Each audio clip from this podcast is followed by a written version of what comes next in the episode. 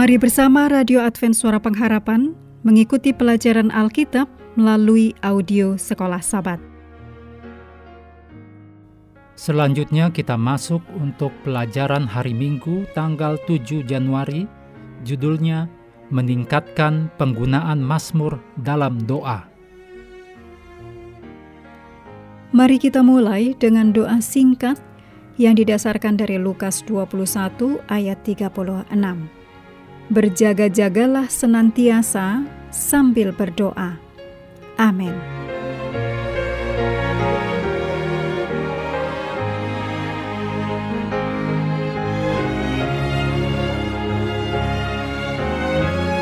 Dalam Mazmur 105 ayat 5, Kolose 3 ayat 16, dan Yakobus 5 ayat 13 dinyatakan tempat Mazmur dalam pengalaman ibadah orang percaya. Cara sederhana untuk memperkenalkan kitab Mazmur ke dalam kehidupan sehari-hari adalah dengan mencurahkan waktu setiap hari untuk membaca Mazmur, dimulai dengan Mazmur pasal 1 dan mengikuti urutan yang diberikan dalam Mazmur.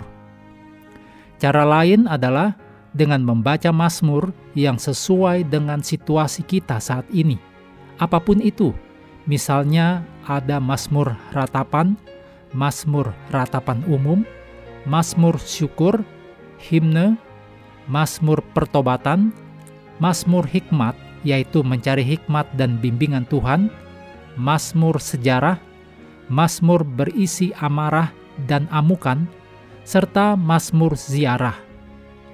Selama triwulan ini, kita akan melihat banyak di antaranya dan mempelajari Mazmur ini dalam konteks kemunculannya. Lalu, bagaimanakah cara kita membaca kitab Mazmur?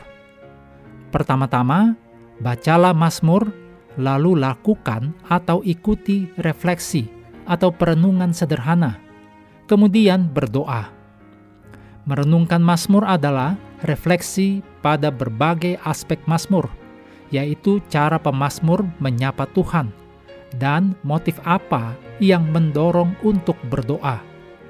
Kita bisa sesuaikan dengan situasi kita, sesuai dengan pengalaman pemazmur, dan bagaimana Mazmur dapat membantu kita menjabarkan pengalaman kita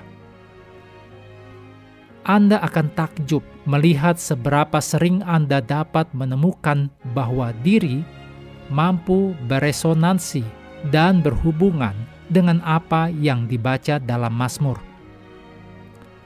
Jika sesuatu dalam Mazmur seperti sebuah tantangan bagi diri, renungkan, misalnya, apakah Mazmur sedang membuat koreksi untuk harapan palsu kita tentang sesuatu yang sedang kita hadapi renungkan pekabaran Mazmur dalam terang pribadi Kristus dan karya keselamatan dan pengharapan jangka panjang yang ditawarkan karya Kristus kepada kita.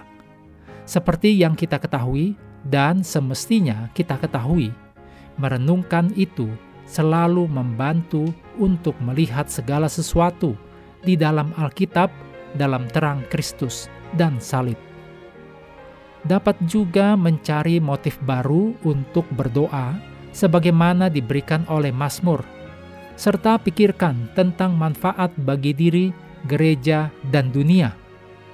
Mintalah Tuhan untuk menaruh firman-Nya di hati dan pikiran kita. Jika Mazmur itu sesuai dengan situasi seseorang yang kita kenal, buatlah doa syafaat untuk orang itu. Intinya, Kitab Mazmur mencakup begitu banyak aspek kehidupan dan kita bisa diperkaya dengan membaca dan menyerap ke dalam hati apa yang Mazmur katakan kepada kita. Renungkan apa artinya Kolose 3 ayat 16, yaitu hendaklah perkataan Kristus diam dalam segala kekayaannya di antara kamu. Membaca Alkitab merupakan langkah pertama dan terpenting untuk mengalami perkataan Kristus diam dalam diri kita. Mengakhiri pelajaran hari ini, mari kembali ke ayat hafalan Lukas 11 ayat 1. Pada suatu kali, Yesus sedang berdoa di salah satu tempat. Ketika ia berhenti berdoa, berkatalah seorang dari murid-muridnya kepadanya, "Tuhan, ajarlah kami berdoa, sama seperti yang diajarkan Yohanes kepada murid-muridnya." Kami terus mendorong Anda bersekutu dengan Tuhan setiap hari, bersama dengan seluruh anggota keluarga, baik melalui renungan harian, pelajaran sekolah sahabat, dan bacaan Alkitab sedunia, percayalah kepada nabi-nabinya, yang untuk hari ini melanjutkan dari Yesaya pasal 45. Tuhan memberkati kita semua.